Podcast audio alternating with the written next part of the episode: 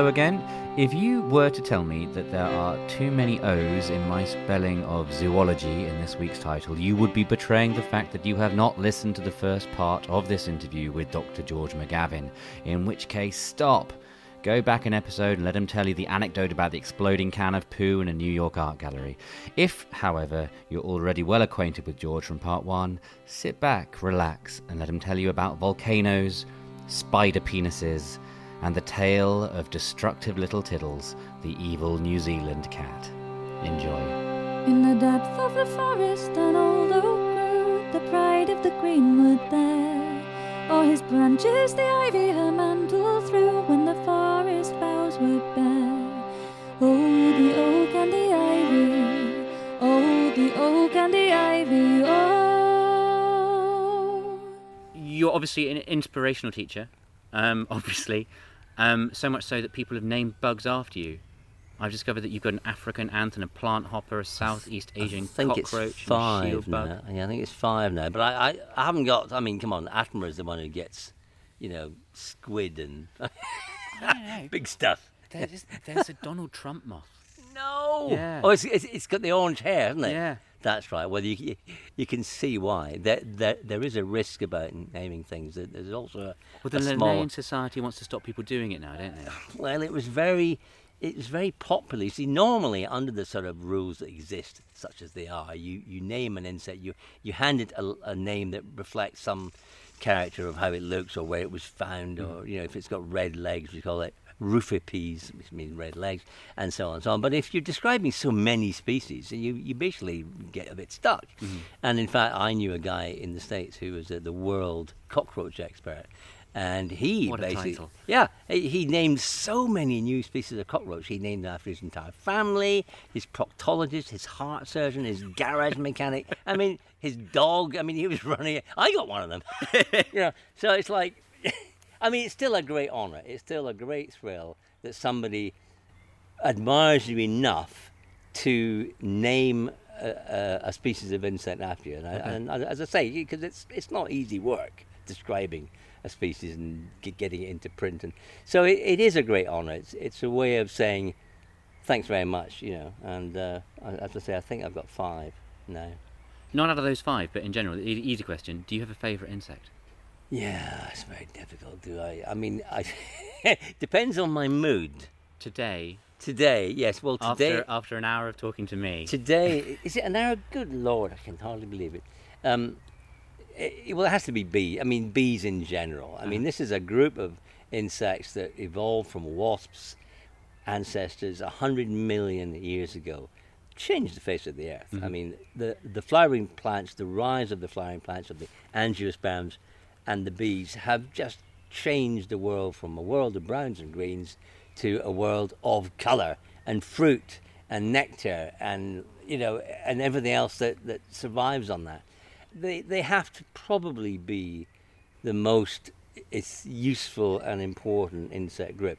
If I was on one of my dark days, I'd say the botfly, the human mm. botfly, which is found in um, South America. And this is one of evolution's little little jokes on us. Awesome. I mean, so it's a it's a large bee-sized fly, right? And the larvae eat human flesh, or they can eat human flesh. So how the hell does a large bee-shaped fly get an egg onto your face or your eyelid or your scalp?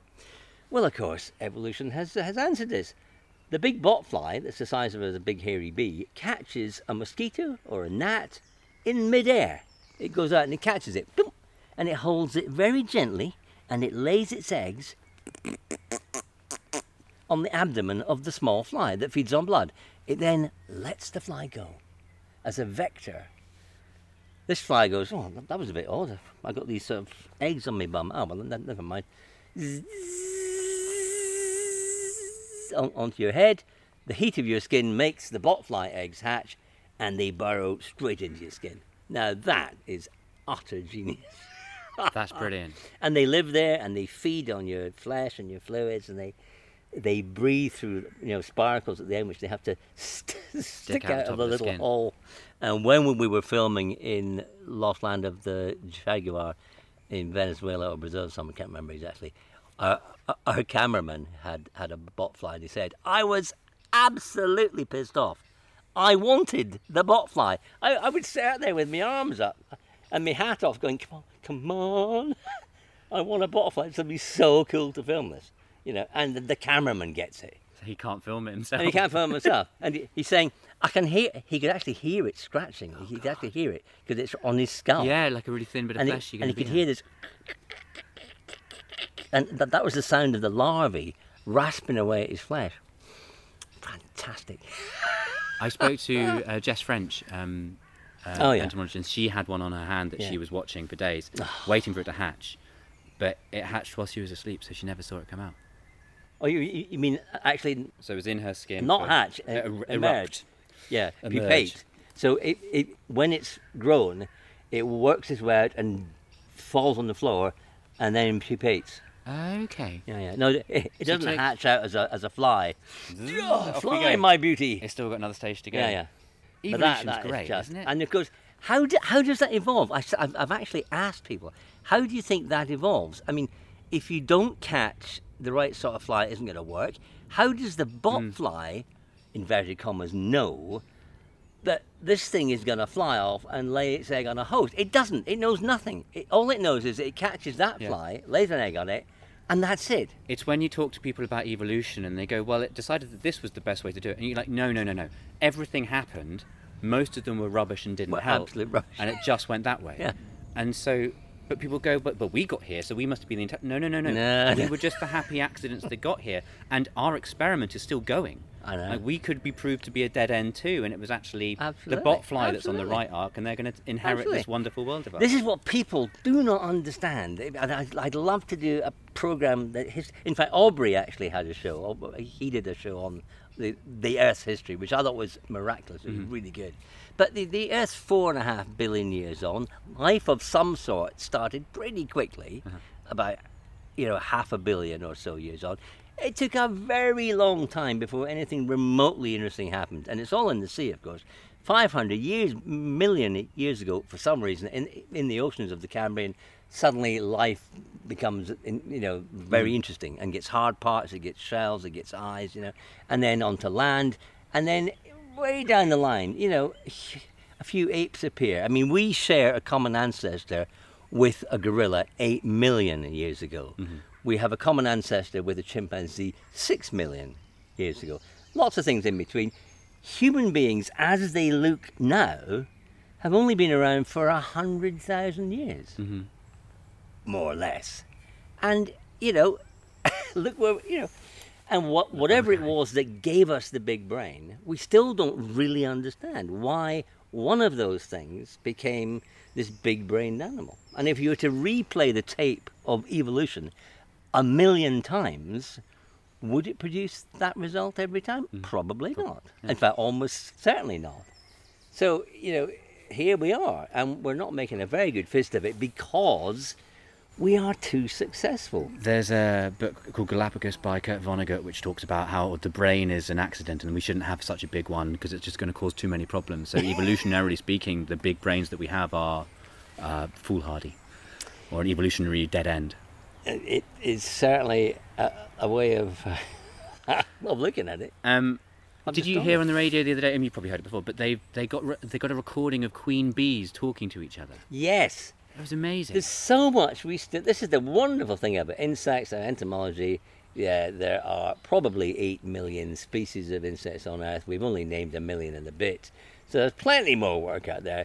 And we now know, and we can now record things. We can see things we couldn't, you know, ever before. Mm-hmm. Even a common, one of the most studied insects on Earth, the bee, the the honeybee, has this little, you know, acoustic trick. So, you know, if the queen bee comes out first, she makes a toot saying, I don't want any more queen bees out, buddy, so just you... Leave I'm that. the queen bee, you know. Uh, fantastic. And there's probably lots of that stuff. Yeah. I mean, wasps, the common wasp that, that annoys everybody, you know, fantastic things in your garden, actually. They, they kill all your pests. But we still don't really understand what goes on in a wasp nest. Mm-hmm. I mean, and I've pitched an idea called the Wasp Factory, where where I wanted to build a, a shed, which is basically would contain an enormous big, you know, wasp nest, and we'd put cameras inside and outside, and we'd film it, record it. We could have found out something really new, and in fact, they they they said, "Well, it's a great idea, George, but you know, can you guarantee we'll find something new?" And I went, "Yes, I can guarantee that." No one's done it before. Because nobody's done it. Yeah. And if we don't find something new, well, we we will find something new. And they went, oh, well, it's... it's oh. it, it was the thing, watching um, the ocean autopsy the other day, like, the, the sea is a perfect example of that, something that we see every day, that we get in every day if you live by the coast, and yet, watching that documentary, you realise that we're just scratching the surface of understanding of what that whole space is and why and how. Exactly. I mean, the the fact that we have an that we have oceans which are inter interconnected, interjoined, and they're so big, they're the reason that anything can occur on dry land. I mean, without it, we'd be absolutely stuffed. Uh, but the, the oceans, of course, when once they were vast, limitless resources that we couldn't imagine ever coming to an end or us ever despoiling them. We're now at the point where, yes, we've done exactly that. Yeah. We have despoiled them. We've overfished most of the oceans. Everything that we put on land runs off in the normal cycle, rain, rivers, sea. And everything from pesticides, herbicides, all the drugs we take. Pharmaceuticals, I was about to say. The pharmaceuticals, the, the antidepressants, the everything just ends up in the ocean. I think that's the thing that... I mean, I was aware of it, but I think that what that documentary hit back home really, really strongly was the reality that the doses of things that we're taking to fix human problems are just going into the sea. So you're giving your antidepressants to cod, you're giving it uh, yeah. your insulin medicine to, to pike, or whatever it is, it all flows in through yeah. the, the land yeah. and nothing really disappears. I actually said in the film, which of course was cut out, I said as I stood on Hampton Court Bridge, well, it wouldn't surprise me if all the fish in the Thames were pain-free, high as kites, and had changed sex.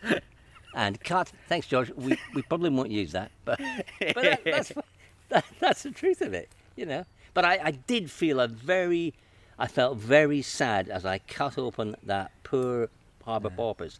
Here is an animal, a group of animals that has evolved in their habitat for ten times longer than we have evolved in our habitat. Perfectly adapted, and we are poisoning their habitat. And this thing isn't able to feed, it hadn't fed for three days. When you discover the, the milk through the mammary glands and then the mm. fact that it had a fetus, oh. It, it was it was very, very it's sad. Horrific. It's very sad. And of course, all the problems that we face, every single one of them, boils down to the fact that we are, we've just, there are too many of us. That's mm. that. And until governments grasp that nettle, but of course the whole world is based on a capitalist ethos. Yes. It's good, it's a great idea. It takes people out of hardship and poverty and disease quicker than any other thing. But it comes a point when it's not going to work. So all you're doing is producing more people to consume shit they don't need. Do you think we'll learn? No, I absolutely don't think we'll learn. I absolutely don't think we'll learn. No, I, I, I mean the, the, there are there are some people who I've met and I email, who are so concerned about it that they have voluntarily said, I do not want to have any kids. They, they're yeah. that concerned about it. It's. I think it's... I've spoken to a few people who've got that. I think it's a wonderful ethical stance to take. It makes a lot of sense in the current age. Um, I mean, you re- have to readdress our views on hierarchy and hegemony and Uh, the responsibility for me to, to to create progeny so that my name continues mm. because it's such a lovely surname. It's important that it keeps going up. Anyway, um, there are three. In fact, that was something that Aubrey Manning did. He was he was the chairman of one of the first sort of population yep. groups. Yep, I can't remember what they were called. Yeah, I, I think it for it changed into the one that we currently have, which is population matters or something yeah. or something like that. But yeah, but yeah, he's, he's absolutely right. Animals will grow exponentially, and we're very smart. We can we we've removed diseases. We probably won't blow ourselves up. Probably mm-hmm. we might get a few viruses from time to time. What will end our days on Earth? I think it'll be a volcano. I think it'll be a huge volcano. Uh, and it almost happened before. It almost happened before. Wait. So asteroids not going to happen probably. That that probably won't do it. Small chance. vol- vol- volcanoes. The Earth is very active. It's got these massive volcanoes around the place, V E eight volcanoes that are just super huge. Uh, they have a long cycle. They will go off at some point. You can say ta-ta to modern man. In, Where do you in, think it would be? Do you think it would be the San Andreas Fault up near sort of Yosemite? It could in that be way, or? In the States, it could be in Asia, but it will happen. I mean, it will happen at some point. There will be a massive eruption. Billions, trillions of tons of gas and sulfur dioxide will be in the atmosphere, and that'll be it. Bingo bongo. We won't be growing any crops for a very long time. Billions will starve, and the few of us that but survive... But we've got all that tin shit to survive on. the, The few of us that survive will pick ourselves up and soldier on, but as has been observed in the past, you know, we are the only animal who's developed a big brain and has a recorded history from which we refuse to learn. Yeah. Um, there are three questions that I ask everyone who comes on the podcast. Hmm. Um, the first one is, if you could go for a walk anywhere in the world right now, where would it be? Oh, a rainforest. I think it would, it would it would have to be a, well, there's so many places that You've are got so to choose wonderful. One. Well, I see. I couldn't go there because I'd have to fly there. Oh, You're allowed God. to fly. You, you, I'll transport you. You transport Zero me. carbon footprint. Zero carbon. Yeah. Transport me. Okay. Uh, it would have to be either the, the savannas of Africa, which I absolutely love, or Amazonian jungle, or Malaysian jungle. Actually, is very nice. Oh mm-hmm. God! Don't let me choose. You've got to, I'm sorry. I've got to oh. Okay, I'm going to say, sod all that, I'm a Briton. An ancient woodland in, in Britain. There you go. Okay. Ancient woodland in Britain. And that is because... That, of... that, that hasn't been destroyed by H S two. Oh. Sorry. Had to get that in. Yeah, I...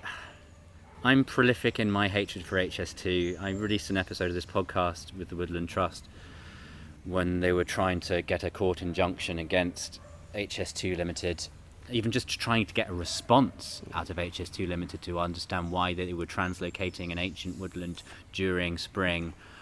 Oh. It's, it, it's, a, it's horrendous. It is horrendous. And for what? For what? At a time when we're learning that we can do things better remotely. Exactly. At the moment. And this virus thing, if it's taught us anything, it's taught us that we it cannot be business as mm. usual. You do not need to get to Birmingham or Manchester fifteen minutes earlier. No. Or whatever it happens to be. Oh, but the power had northern powers, we have to join up all these. No, we don't. We don't have to join anything up. What would be nice if we could get internet that actually bloody well worked half the time? That would be good. So, in ancient woodland, what, why in ancient woodland? Because I understand them, because they're my environment, because I could name... probably most of the species with a bit of help. Do you think there. If I gave you a metre squared, you could tell, you could extrapolate out from that information pretty much what's around you in its entirety? No, it's very, it's very, very, very patchy. One by one isn't enough. Uh-huh. I mean, I mean, you you couldn't extrapolate from a one by one piece here what's around you. Well, you could probably do eighty percent of it, I suppose. Yeah, but. The variety and the, the the ancientness is important. The mm-hmm. ancientness is important. And when I hear these bloody people saying, "Oh, don't worry, we're going to cut down this seven hundred year old woodland, but we'll plant lots of uh, trees for it," it's you can't recreate an ancient woodland by just planting trees in straight lines. Mm-hmm. This is not going to work. The the battle that the Woodland Trust is fighting at the moment is making people realise that. It's not even just about planting trees. It's about making sure that they remain in the ground as yeah, much as anything yeah. else. We know what to do, David. Yeah. We know what to do. We're smart enough. There's been enough biologists and ecologists around. We know what to do. What lacks, what is not there, is the political will and the fact that money will trump nature every single time. Sure. And until such time comes as when we realise that that is not the only way to do business, that you can do business in different ways, then it'll be business as usual. Yeah. One of the things I was listening to on the radio this morning was about the illegal trade of animals. They were talking about pangolins in oh. particular. And it was horrific and horrible and disgusting, whatever. But one thing they said that I didn't even realise, didn't know, was that bigger than the illegal trading of elephant tusks and pangolin scales and the tears of unicorns is... Really? Is timber. Yeah, yeah. That works? Yeah, it does work really well. Wow. Um, is timber.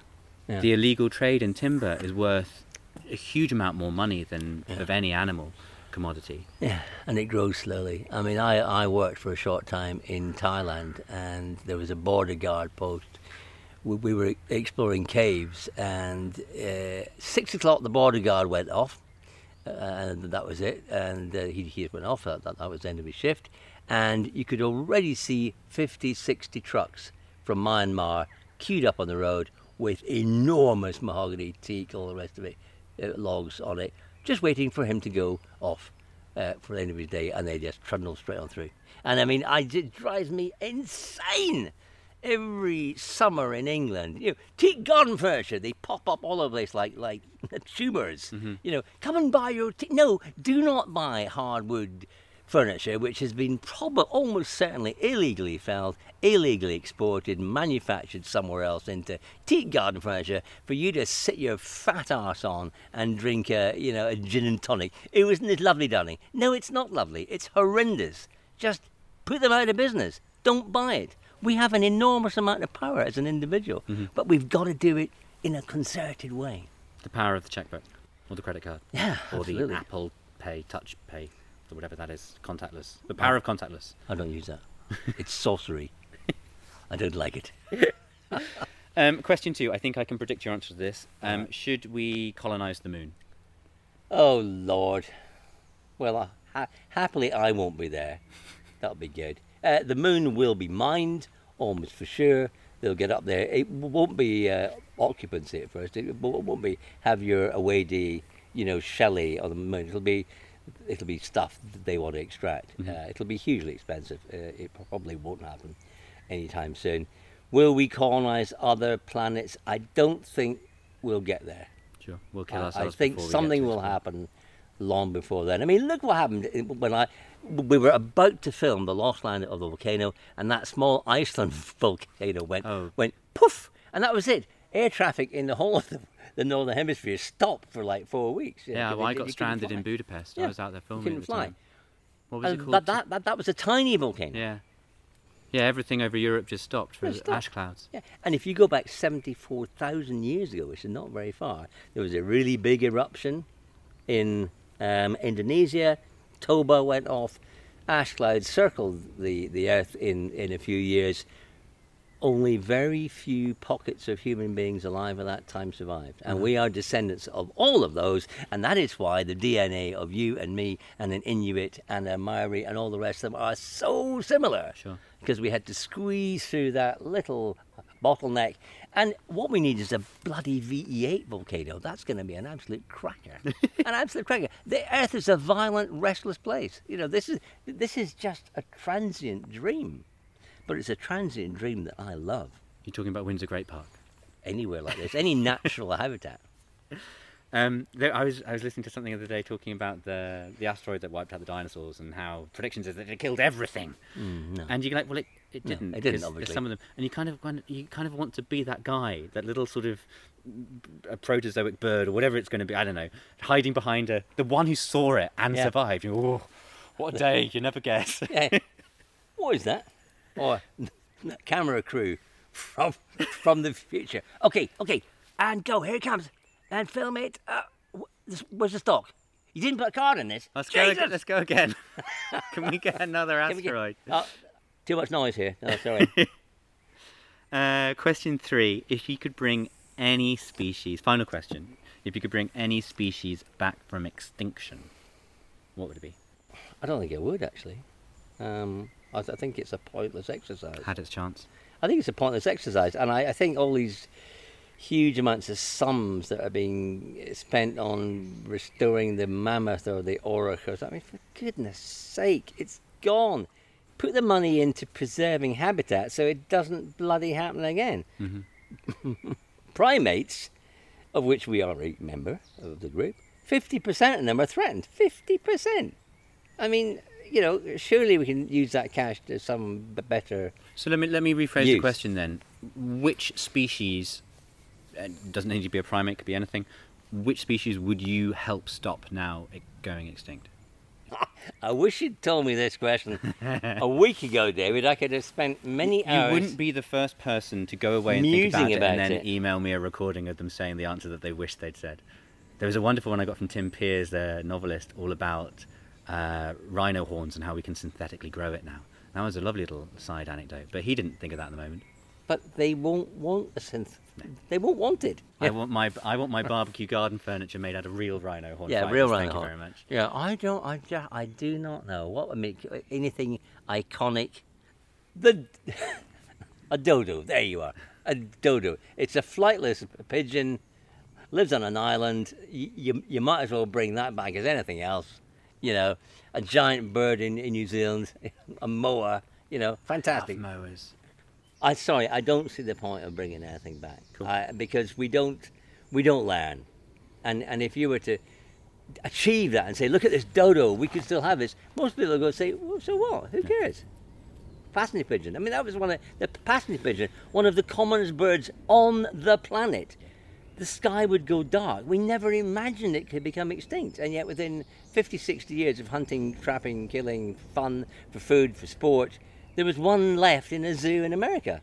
One left out of all these billions of passenger pigeons. Speaking of things we destroyed, did you see the recently rediscovered footage of the thylacine? No, no, that, no, I haven't seen that. Is it, is it real? Is it a real one? Yeah, yeah, yeah. I it mean, it's it's from back in the days. It's an old bit of newsreel footage, polish, but another... Oh, a stripy leg yeah. Get some stripes. There's actually there. footage from uh, Rex Harrison's Doctor Dolittle. No, oh. um, but no, it's an extra sort of... I think it's only like fifteen seconds worth of it, but what a creature. Yeah. But you see, this is it. We we value things when they become rare. When things are common, we don't value them. Not interesting. And the rarer they get, suddenly we go, ooh, ooh, that's that's interesting. Ooh. And the rarer they get, the more valuable they get. Right? Well, why don't we just value the natural world as it is mm. and not wait until it's on its last legs and go, oh, we must save that.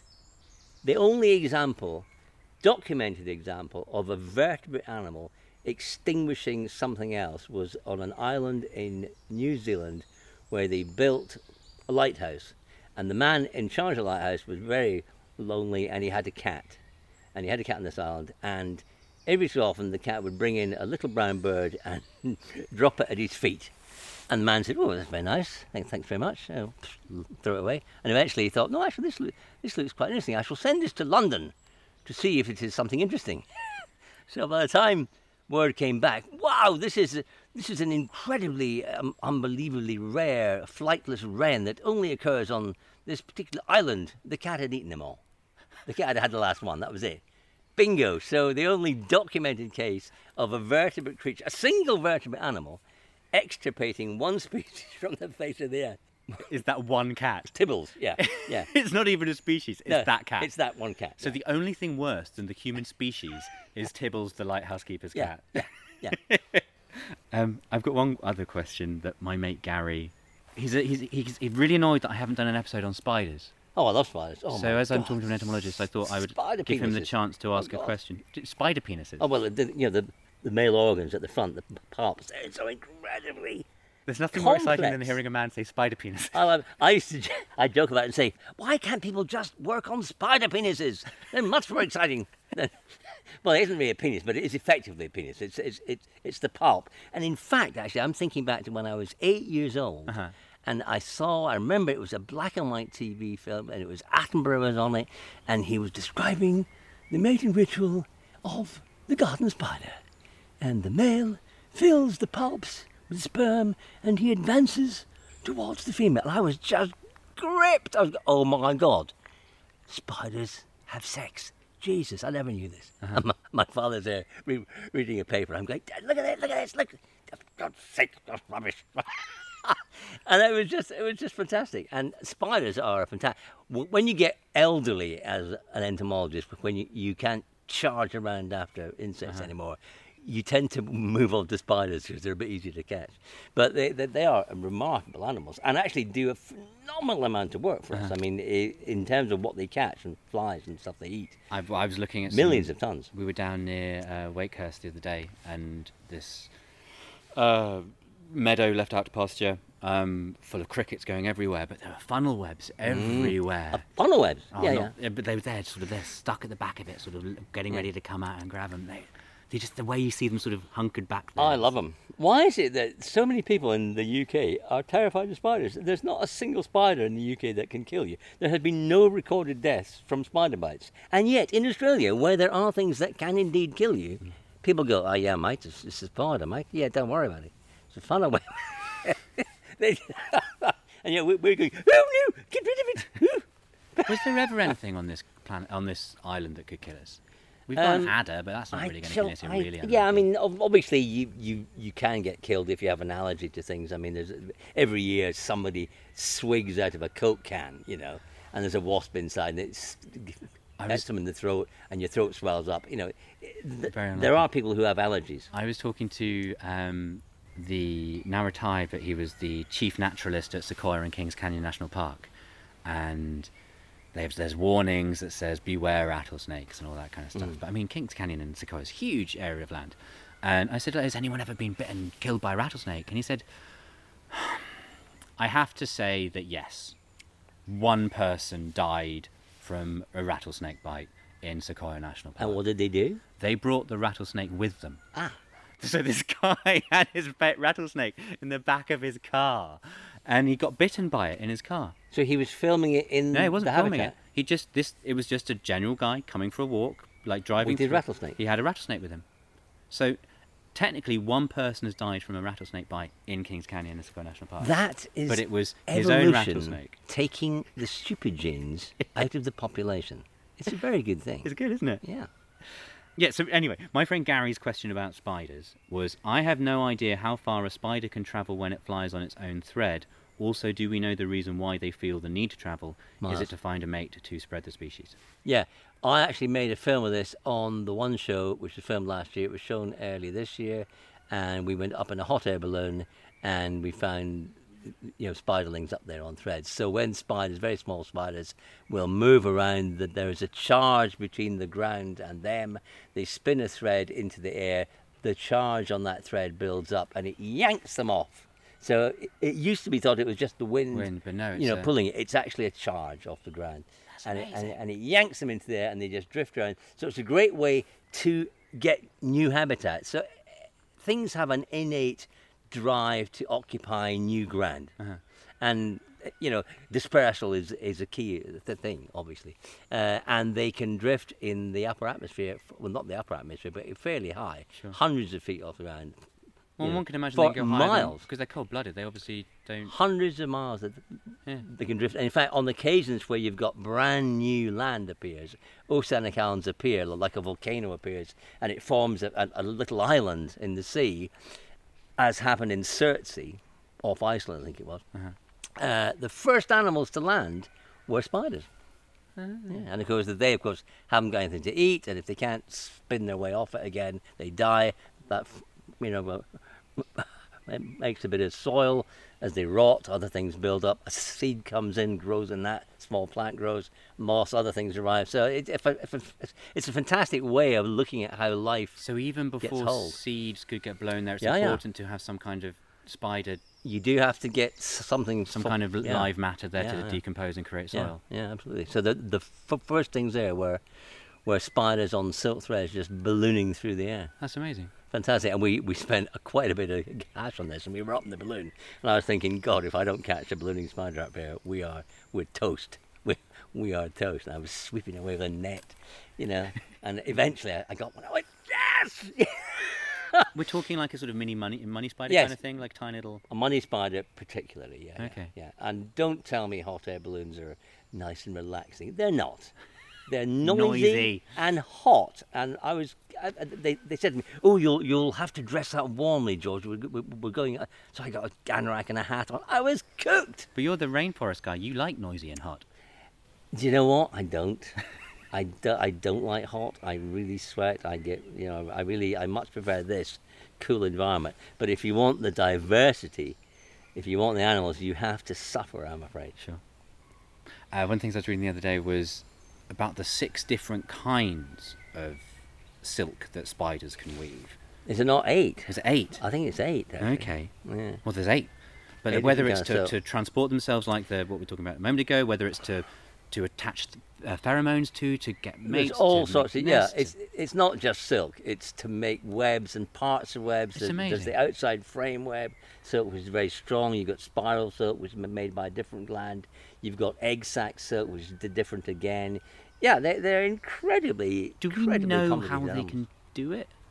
Uh, just... Yes, we do, and it's not something that I could explain easily, sure. but we are, we're at the point of beginning to emulate the mechanism by which you can draw solid silk from a, uh, you know, a liquid dope.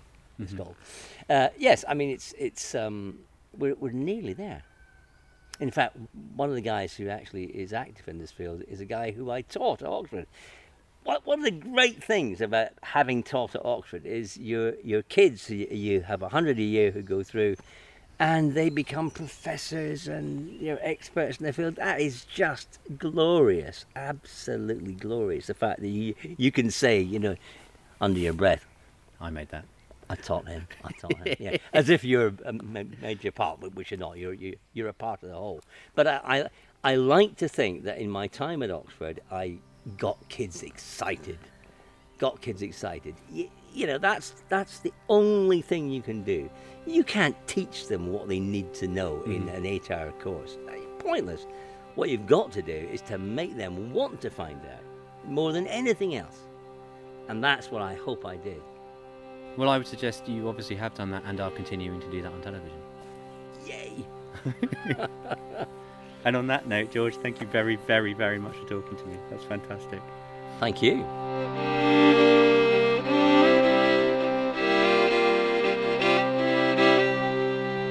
So that's that from George, and that's that for season two of Trees a Crowd. So a massive thank you to George for being brilliantly candid with me back in June.